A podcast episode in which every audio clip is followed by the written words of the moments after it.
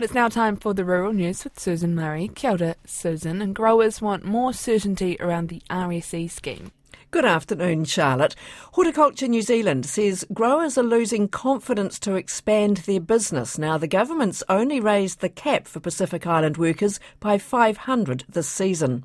The lift takes the total number of recognised seasonal employer workers allowed into the country each year to 19,500.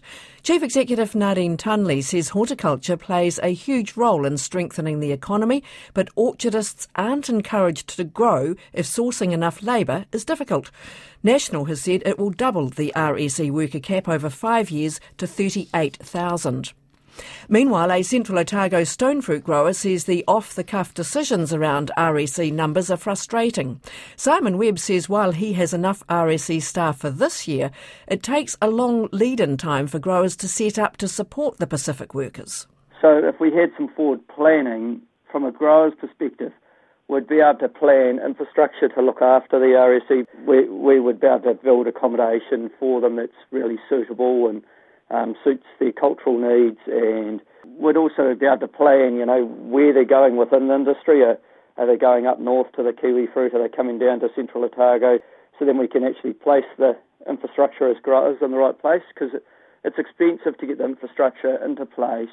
So that this all takes a lot of time and so just to say there's 500 extra people coming, where are they going?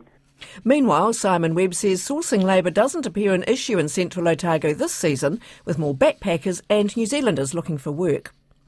There's a call for better training on and risk management after two deaths, serious injuries, and three high risk incidents in just over a month across construction, mining, forestry, and other sectors.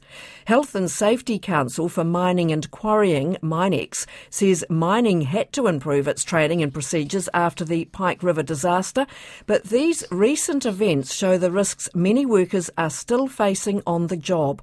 Chairman Joe Edwards says these statistics are too high and more must be done to keep workers safe and avoid fatal accidents.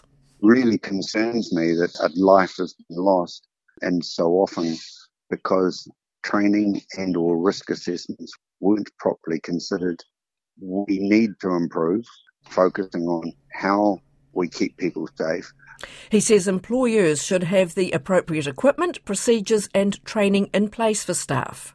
Everyone has the right to say stop if they feel it's unsafe or they haven't got enough information. For people working on their own, you have to be your own judge to say, well, is this safe? Should I be doing it a better way or a different way? And there's always organisations out there that, that are there to help support. Joe Edwards also hopes the WorkSafe staff restructure will not impact frontline inspectors, as the Royal Commission into the Pike River highlighted the importance of having a strong and independent worker protection agency.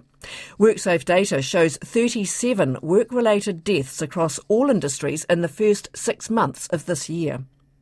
National has doubled down on plans to scrap a government fund which helps businesses reduce their greenhouse gas emissions. The $1 billion decarbonising industry fund has seen grants given to Fonterra, Silver Fern Farms and wool scouring business Woolworks to replace coal burners.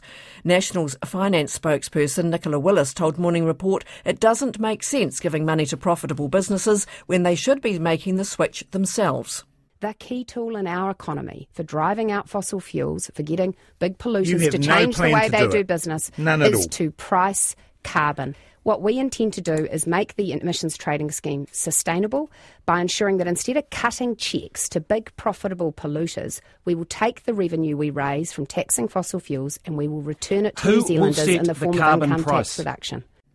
Nicola Willis says the market would determine the price for offsetting carbon. Labour's Grant Robertson says the fund supports businesses to decarbonise and brings down the country's emissions to meet global targets. The latest export figures show Australian lamb production is continuing to push New Zealand product out of the key China market. Between June and August this year, New Zealand processed 18% or 500,000 more lambs than the five year average for this period. AgriHQ analyst Mel Croad says this should have meant export volumes grew, but they didn't because of subdued Chinese demand and cheaper Australian lamb undercutting New Zealand's product. The total volume of lamb exported from New Zealand uh, in August came in at just under 20,000 tonnes, which is actually the lowest volume we've seen for the entire season.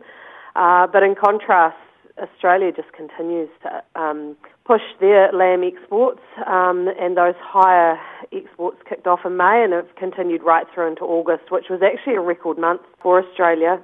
Their export volumes came in at 32,000 tonne. Uh, now that is the highest monthly volume uh, on record. China was also Australia's largest lamb market. Again, in contrast, New Zealand lost a little bit further traction into China. Uh, exports there slipped under 8,000 tonne in August, and that was down from 8,400 tonne in July. So, yeah, a little bit of pressure coming on in that market. AgriHQ analyst Mel Croad. A Waikato business leader says the full force of the current downturn in meat and dairy prices is likely to hit next month and be bigger than many expect. Last month, Fonterra's milk price forecast dropped to below the cost of production, and sheep and beef incomes are also taking a hit with dropping export demand. Dairy alone contributes $2 billion to the Waikato economy. Chamber of Commerce Chief Executive Don Good says there hasn't been any notable drop yet, but it will probably hit after the election. And that ends the rural news for Thursday.